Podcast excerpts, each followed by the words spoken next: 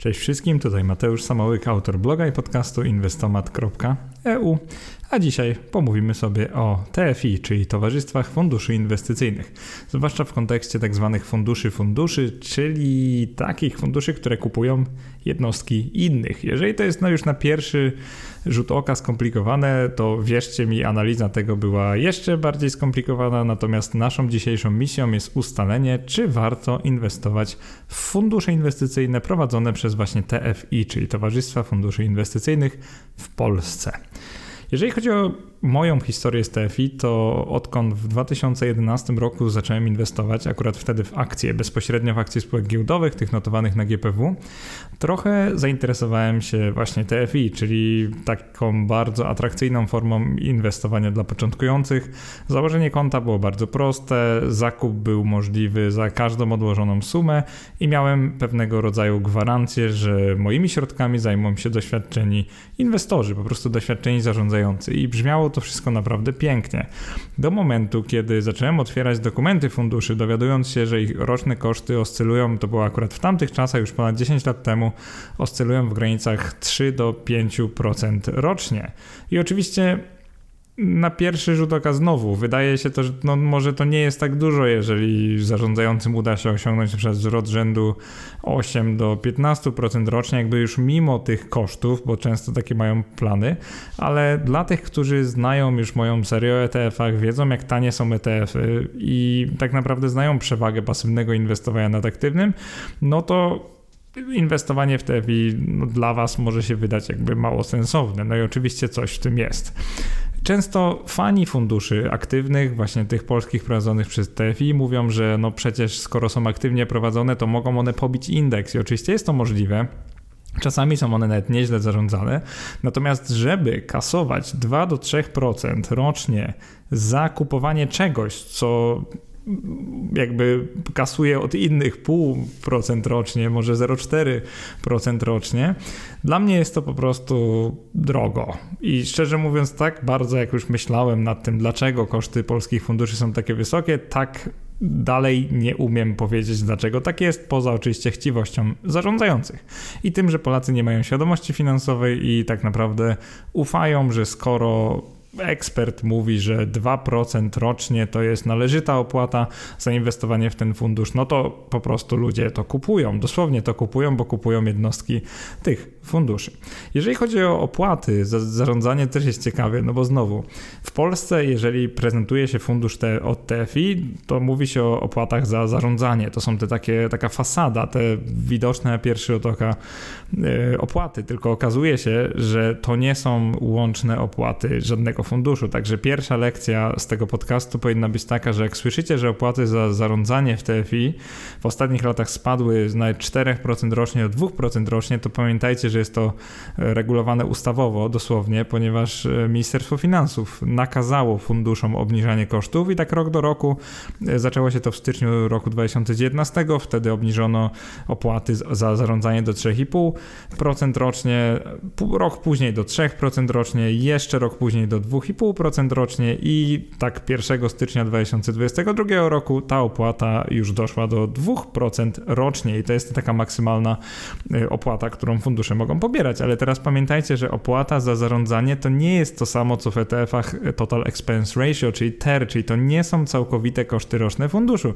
ponieważ te w Polsce nazywają się opłaty bieżące i żeby się do nich dokopać, musicie otworzyć nic innego jak KID funduszu, KIID, czyli po prostu to jest Key Investors Information Document. To jest dokument, w którym znajdziecie wszystkie właśnie kluczowe informacje o funduszu, w tym jego koszty bieżące. I pamiętajcie, jakby pierwszą lekcją powinno być to, że szukamy kosztów bieżących, a nie kosztów za zarządzanie, ponieważ te drugie często są o wiele, wiele niższe od tych pierwszych.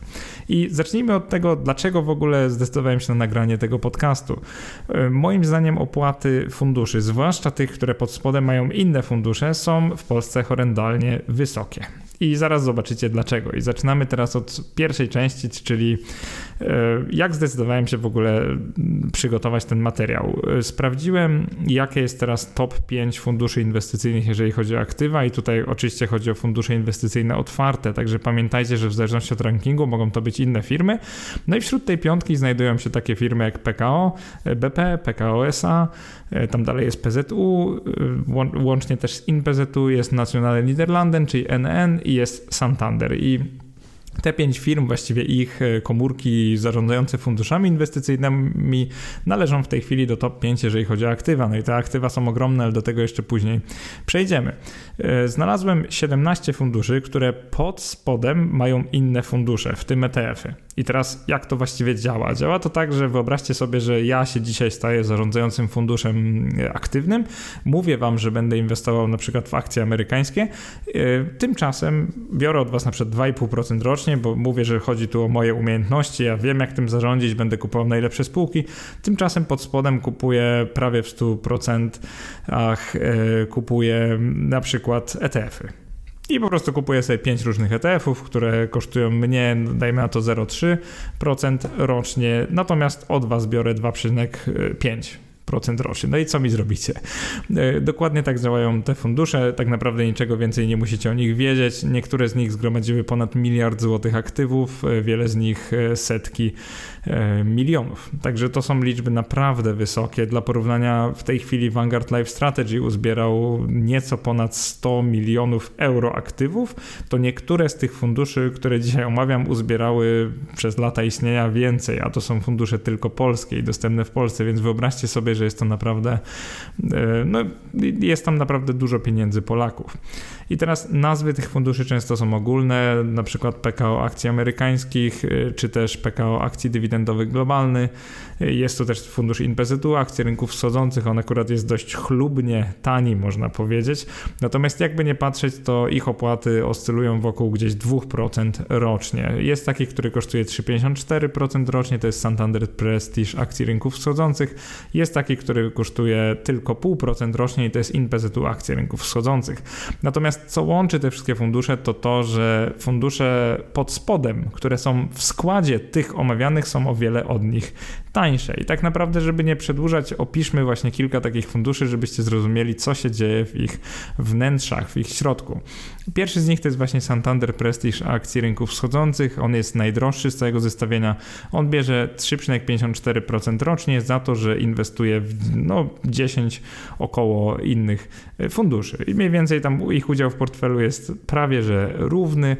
Ma też tam trochę akcji i gotówki, żeby nie było, więc nie ma tu samych funduszy. Natomiast jedno jest pewne. Opłaty tych funduszy pod spodem, w tym kilku ETF-ów, które zresztą możecie znać, są o wiele niższe niż samego funduszu. Także można powiedzieć, że jedyne co robią zarządzający, to posiłkowanie się innymi funduszami do tego, żeby zbudować ich fundusz, który jest kilkukrotnie droższy od tamtych. Ale żeby nie było, że tylko Santander ma takie fundusze, spójrzmy też na PZU akcji rynków wschodzących. I to nie jest InPZU, tylko zwykły fundusz PZU akcji rynków wschodzących. Mamy w składzie 89% funduszy, 10 milionów aktywów, czyli wcale nie tak dużo. Jak spojrzymy, co jest pod spodem, no to mamy znowu kilkanaście funduszy, same ETF-y, one kosztują tak, to są akurat te droższe, bo na konkretne rynki kosztują tak 0,5, 0,65, 0,7 nawet procent rocznie, natomiast sam fundusz pobiera 2,78% rocznie. Tyle wynosiły jego opłaty bieżące, kiedy właśnie sprawdziłem. Linki do wszystkich materiałów źródłowych macie oczywiście pod wpisem na blogu, także serdecznie zapraszam. Ja specjalnie wrzuciłem je na mój serwer, także żeby nigdy nie zniknęły, żebyście zawsze mogli je podejrzeć. Trzeci omawiany fundusz PKO akcji rynków wschodzących, no i znowu 93% funduszy w składzie, także on właściwie używa samych funduszy do budowy swojego portfela. 123 miliony złotych aktywów, także to już jest dość sporo. I co jest pod spodem? Głównie ETF-y, też są dwa fundusze takie instytucjonalne. I czym one są? One są funduszami prowadzonymi przez inne fundusze, które sprzedają tylko innym funduszom. Także jakby o to chodzi, żeby instytucje mogły je kupować, a nie inwestorzy indywidualni. I tutaj znowu mamy pewien paradoks, ponieważ on akurat kupuje tanie fundusze, średnie koszty to jest 0,26%, natomiast sam kosztuje ponad 1%, 1,13%, ale z drugiej strony możemy go trochę pochwalić, ponieważ dzięki chyba temu, że w portfelu ma tak tanie fundusze, udaje się mu kosztować mniej niż nawet ta minimalna opłata za, przepraszam, maksymalna opłata za zarządzanie 2% rocznie, więc on jakby mógłby pobierać od inwestorów więcej, ale tego nie robi, więc co jest w pewnym sensie chwalebne, bo jak widzicie, no w tej rodzinie funduszy na rynki wschodzące niestety jest dość drogo. Teraz jeżeli da się taniej, no to robi to InPZU akcji rynków wschodzących, to jest już z deklaracji fundusz pasywny, w składzie ma praktycznie same inne fundusze, 27 milionów złotych aktywów, także znowu nie tak dużo wcale. Co jest bardzo pochlebne, co można dobrego o nim powiedzieć, to to, że właśnie wybiera on raczej tanie ETF-y w składzie, tam one kosztują 0,19% rocznie, natomiast jego koszt to jest 0,5% rocznie, nie tak źle. I tutaj oczywiście nie chcę jakby pocieszać inwestorów inwestujących w InPZU, bo to dalej jest dość sporo i dalej trochę ponarzekałbym, że ETF-y jednak są dużo tańsze, ale z drugiej strony ta opłata w przeciwieństwie do takich opłat rzędu 2, 3, 4% rocznie jest akceptowalna. Zwłaszcza, że pamiętajcie, portfel tych funduszy, właściwie wszystkich, jest budowany bardzo prosto, z kilku innych funduszy. I teraz chcemy na przykład inwestować dywidendowo, więc wyobrażamy sobie, dobrze, może jest jakiś fundusz właśnie od TFI akcji dywidendowych, no i znajdujemy PKO akcji dywidendowych globalnych. Tam w składzie akurat jest tylko 55% funduszy, czyli pamiętajcie, że on nie buduje swojego portfela z samych funduszy inwestycyjnych, ma więc tam całkiem sporo akcji. 80 milionów złotych aktywów, ale mimo wszystko większość tego funduszu to są inne fundusze. Dość często mówię w tym podcaście słowo fundusze, ale wybaczcie, po prostu inaczej się nie da. I jeżeli chodzi o koszty tych kilku funduszy pod spodem, jest to 0,31%, natomiast ten od TFI, czyli PKO akcji dywidendowych globalny, kosztuje 2,42%, czyli wielokrotnie więcej. To jest prawie 8-krotnie więcej niż fundusze pod spodem. Jeżeli chodzi o opis tego konkretnego funduszu inwestycyjnego otwartego, czyli FIO, to co mnie naprawdę tak dotknęło w tym opisie, to to, że jest tam napisane, że dochody z otrzymanych dywidend będą reinwestowane, zwiększając tym samym wartość aktywów subfunduszu. I co widzimy, jeżeli wejdziemy w sprawozdanie jednostkowe w subfunduszu PKO akcji dywidendowych globalny? To jest akurat to za okres 6 miesięcy zakończonych dnia 30 czerwca 2021 roku, także nieco nieaktualne. Ale ostatnie, które udało mi się znaleźć na stronie właśnie PKO, to znalazłem, że dywidendy, które otrzymuje ten fundusz, są tak naprawdę niższe i to w każdym półroczu od wynagrodzenia dla towarzystwa. Czyli tak jakby tak naprawdę dywidendy nie idą do posiadaczy jednostek, tylko jako część wynagrodzenia tych, którzy tymi funduszami zarządzają. I teraz jeżeli ktoś mnie oskarży o jakieś herezje, to oczywiście przyznam, że kilka z funduszy pod spodem to są fundusze akumulujące, ale to jest jakieś 25% tego funduszu, więc jakby większość jego składu płaci dywidendy i one wynoszą mniej niż koszty roczne właśnie tego tworu. Kolejna sprawa. Myślimy sobie, że fundusz obligacji będzie tańszy, ponieważ zwykle fundusze na obligacje, przynajmniej w ETF-ach tak jest, są trochę tańsze, jeżeli chodzi o TER, czyli Total Expense Ratio, po polsku opłaty bieżące. No, wydawać by się mogło, że są, ale sprawdzamy na przykład PKO, to jest akurat to dłuższe PKO, czyli PKO SA, obligacji dolarowych plus. W składzie jest 100% funduszy i uwaga, ponad miliard aktywów. 1,1 miliarda złotych aktywów, to jest ogromny fundusz. Jego roczny koszt wynosi 2,35%. To jest bardzo, ale to bardzo dużo. Koszty składowych tego funduszu to jest 0,65%, czyli właśnie jak widzimy, no prawie czterokrotnie mniej, to w zasadzie jest, no powiedziałbym prawie czterokrotnie mniej. Natomiast co jest takie dość ciekawe dla mnie, no to tak, z jednej strony w składzie mamy tak zwane high yield, czyli korporacyjne, takie większego ryzyka, mamy emerging markets, czyli to są typowe obligacje płacące wyższe kupony niż te bezpieczne. One są zahedżowane do dolara, on później jeszcze do złotego, bo tak działa ten fundusz, więc jakby nie mamy dużo ryzyka walutowego, więc ja nawet widzę pewien sens prowadzenia takiego funduszu. Natomiast jeżeli koszty roczne wynoszą 2,35%, to ten sens gdzieś gubimy, ponieważ no, ucinają nam tyle odsetek, które płacą te obligacje, że w zasadzie ciężko jest znaleźć taki dobry inwestycyjny case tutaj. Jakby dlaczego człowiek nie miałby kupić zwykłych obligacji antyinflacyjnych, które jakby nie kosztują nic, a pewnie przynoszą, znaczy na pewno przynoszą dużo wyższe stopy zwrotu od tego. A tutaj Polacy uzbierali 1,1 miliarda złotych aktywów, pewnie dlatego, że w nazwie jest dolarowe i to się Polakom podoba.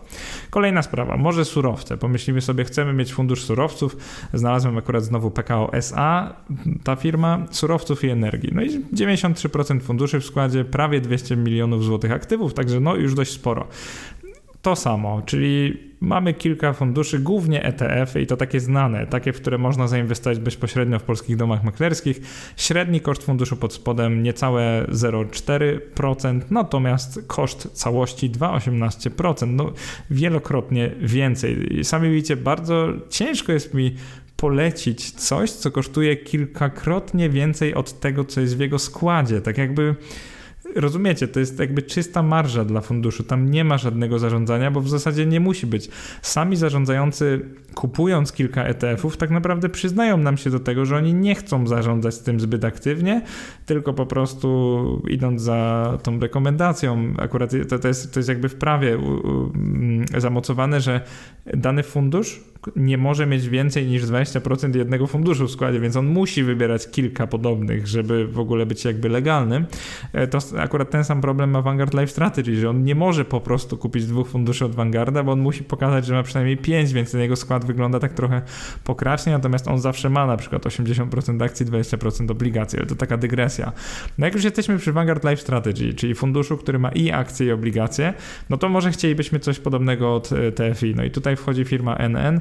Mamy taki fundusz jak NN Globalnej Dywersyfikacji i on właśnie w składzie ma zarówno akcje, obligacje, a nawet ma surowce, a właściwie fundusze na to wszystko. Więc można powiedzieć, że ma w składzie wszystko. 83% funduszy, także przeważająca większość jego portfela, prawie 170 milionów złotych aktywów, także do czasu jeszcze Vanguard Life Strategy tyle nie miał w całej Europie. No i co tutaj widzimy? Widzimy znowu to, że jego koszt bieżący, czyli ten roczny, to jest 2,69%, natomiast koszt łączny składowych funduszy to jest 0,55%, czyli no znowu wielokrotnie, pięciokrotnie mniej. To powoli zaczyna wyglądać, jakby był jakiś wzór, że te fundusze muszą brać opłaty wynoszące pięciokrotność tych funduszy pod spodem. I teraz bardzo praktyczna część, czyli jak samemu prześwietlić fundusze od TFI. Czyli zacznijmy od tego, że musimy znaleźć prawdziwe koszty funduszy. I teraz jak wejdziemy sobie na stronę na przykład analizy.pl, swoją drogą bardzo dobra strona do prześwietlania funduszy inwestycyjnych od TFI, tam zobaczymy już na stronie z informacjami takie coś jak opłata stała za zarządzanie maksymalna oraz deklarowana. Maksymalna to jest jakby, że fundusz sam deklaruje, że w przyszłości też nie powinien przekraczać takiej opłaty, natomiast deklarowana to jest ta ostatnia, która właśnie powinna się pojawić między innymi w jego papierach. Tylko pamiętajcie o jednej rzeczy. To nie jest prawdziwa opłata roczna za zarządzanie. To jest tylko jej składowa. Tak naprawdę główna składowa, ale jedna z nich. I teraz co się wlicza w opłaty bieżące?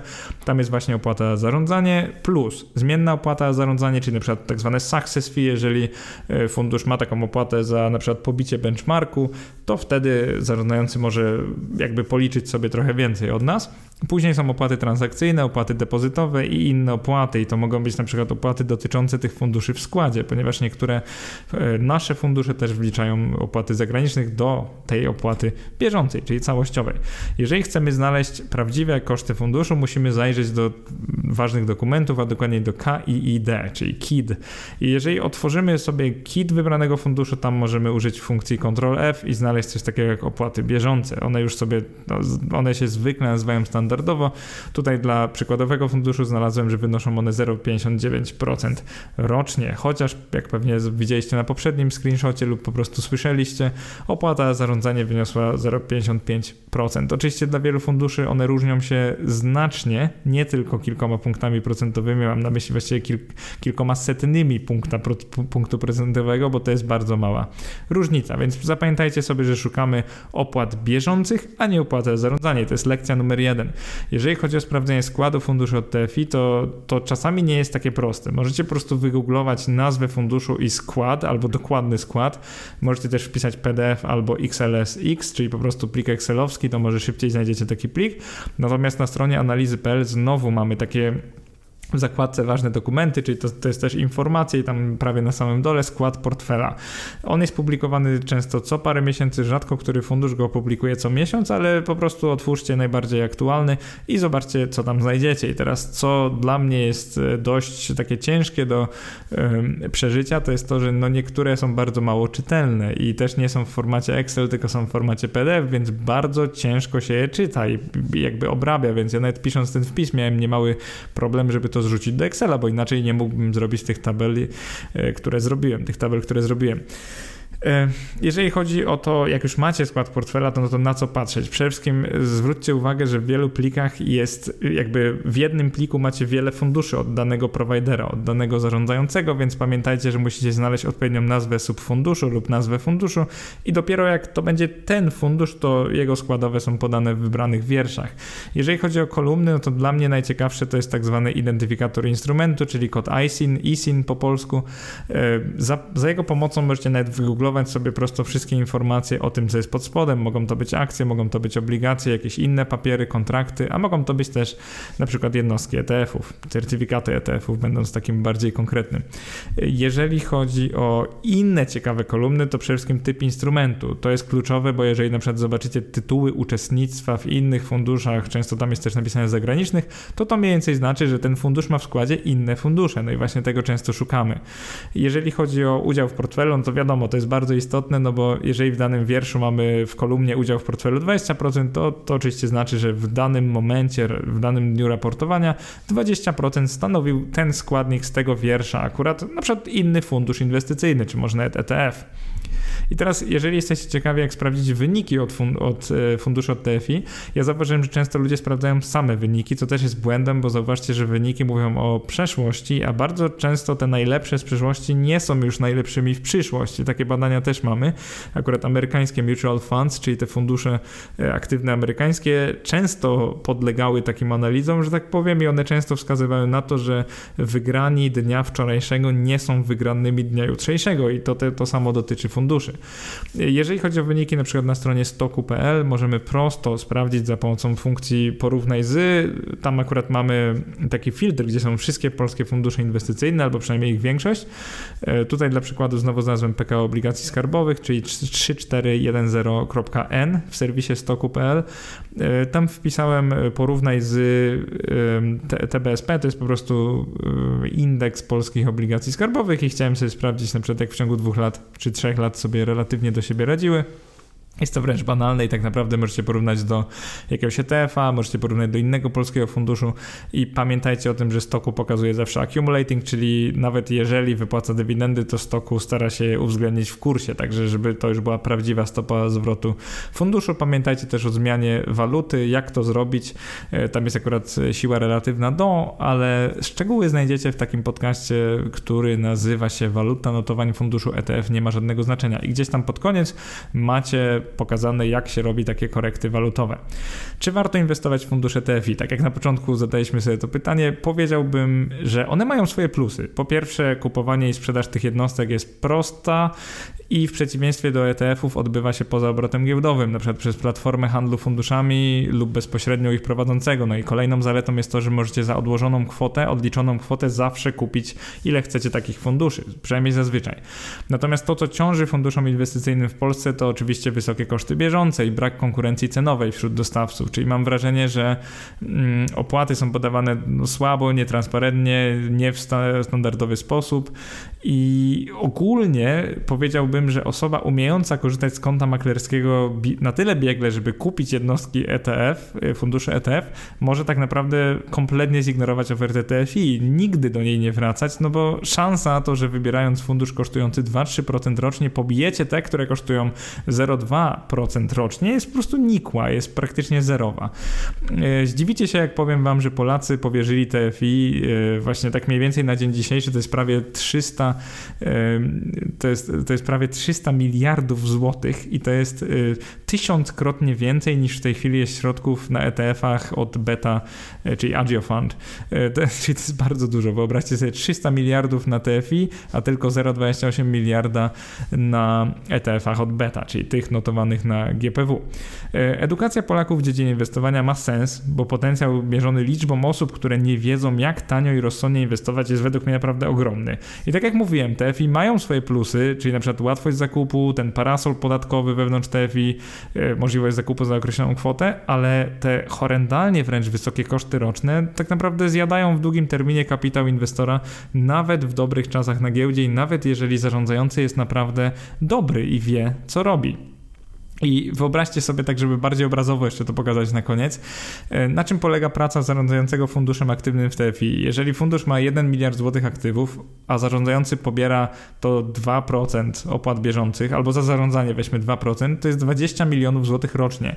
Za uznaniowe dobieranie proporcji np. 8-10 innych funduszy, np. ETF, które same w sobie obniżają wynik inwestora już trochę, a do tego fundusz obniża go jeszcze dalej, więc powiedziałbym, że żyć nie umierać, bo to nie jest ciężka praca, a wspomniane 20 milionów złotych pobiera się niezależnie od wyniku funduszu, czyli na giełdzie jest źle, ten wynik funduszu jest kiepski, idzie za benchmarkiem, co zresztą ma sens, ale te 2% będą zawsze pobrane, więc jakby inwestor traci wtedy jeszcze więcej. I teraz też, co mi się bardzo nie podoba, to to, że niektóre fundusze mają tak zwane success fee, czyli jak idzie dobrze, to one pobierają więcej od inwestora, natomiast nie ma czegoś takiego jak failure penalty na przykład, czyli jeżeli idzie źle, to one na przykład nie kasują kosztów, one dalej pobierają te koszty stałe przynajmniej.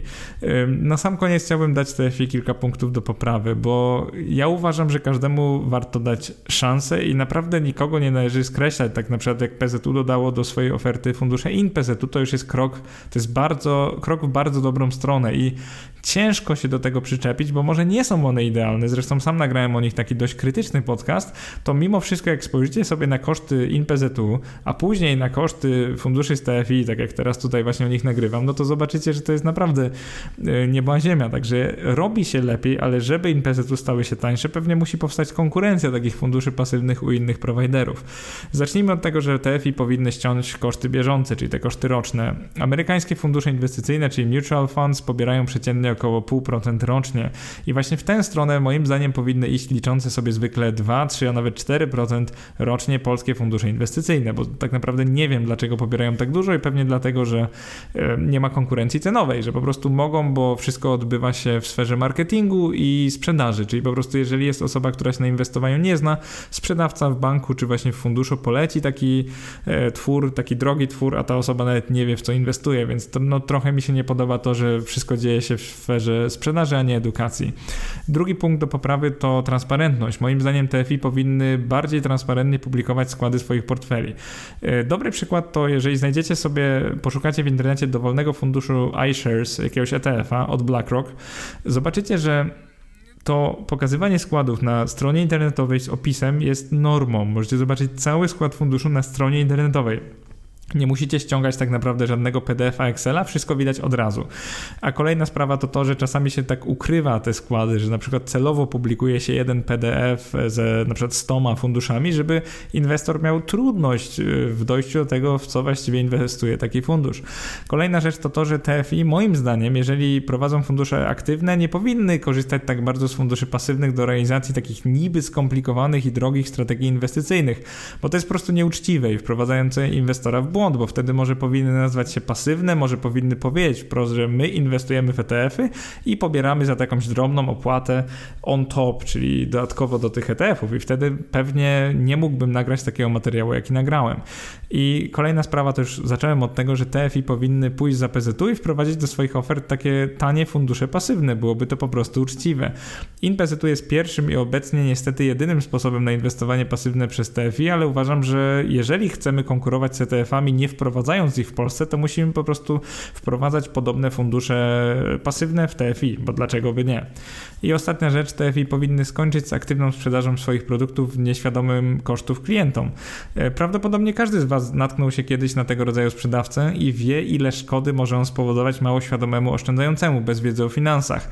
Mamy jakieś otoczenie inflacyjne, taki sprzedawca mówi takiemu zielonemu, żółtodziobowi inwestorowi, że na przykład surowce są dobrym zabezpieczeniem i sprzedaje mu fundusz, który kosztuje 2,5% rocznie, czyli naprawdę dużo. Nawet jeżeli surowce są dobrym zabezpieczeniem na taki czas, no to wystarczy jeden gorszy okres, dodatkowo opłata 2,5% rocznie i taki fundusz radzi sobie wiele gorzej niż rynek. Nie mówiąc o tym, że polecamy produkty wyspecjalizowane inwestorom bez żadnej wiedzy, którzy po prostu nie wiedzą, jaka może być ich zmienność. Niby mówią nam, że zmienność jest 7/7, ale jeżeli ktoś się na tym kompletnie nie zna, nie trafił na przykład wcześniej na mój blog czy inne dobre blogi finansowe, to po prostu nie będzie wiedział, co to znaczy. Więc prawda jest taka, że no cóż, taka osoba jest wprowadzona wprowadzana w błąd. No i niestety w obecnej postaci większość TFI i większość funduszy przez nie prowadzonych jest po prostu droga. Jest tu kilka wyjątków, na przykład mamy fundusze na obligacje polskie, którym zdarza się pobić indeks TBSP, co ma swoje wytłumaczenie w tym, że akurat obligacjami aktywnie jest czasami lepiej zarządzać. Ciężko jest znaleźć wśród TFI, właśnie wśród tych funduszy jakichś dobrych kandydatów do zainwestowania swoich ciężko zarobionych środków, bo jeżeli macie tak jak ja, czyli nie chcecie wydawać zbyt dużo na opłaty roczne dla zarządzających, no to oczywiście jedyne, co wam teraz pozostaje, to tak naprawdę zagraniczne ETF-y, bo te polskie niestety dalej są też dość drogie. ETF-y mają na tyle gigantyczne aktywa, że dominują też konta IKE i IKZ, co jest dla mnie zupełnie bezsensowne, no bo jeżeli przez 30 lat będziemy trzymać pieniądze na czymś, co kosztuje 3% rocznie, no to sami sobie policzcie, ile procent zysku, jeżeli ten zysk w ogóle się pojawi, stracicie na koniec inwestycji. Mam nadzieję, że się podobało. Dzięki i do następnego. Cześć!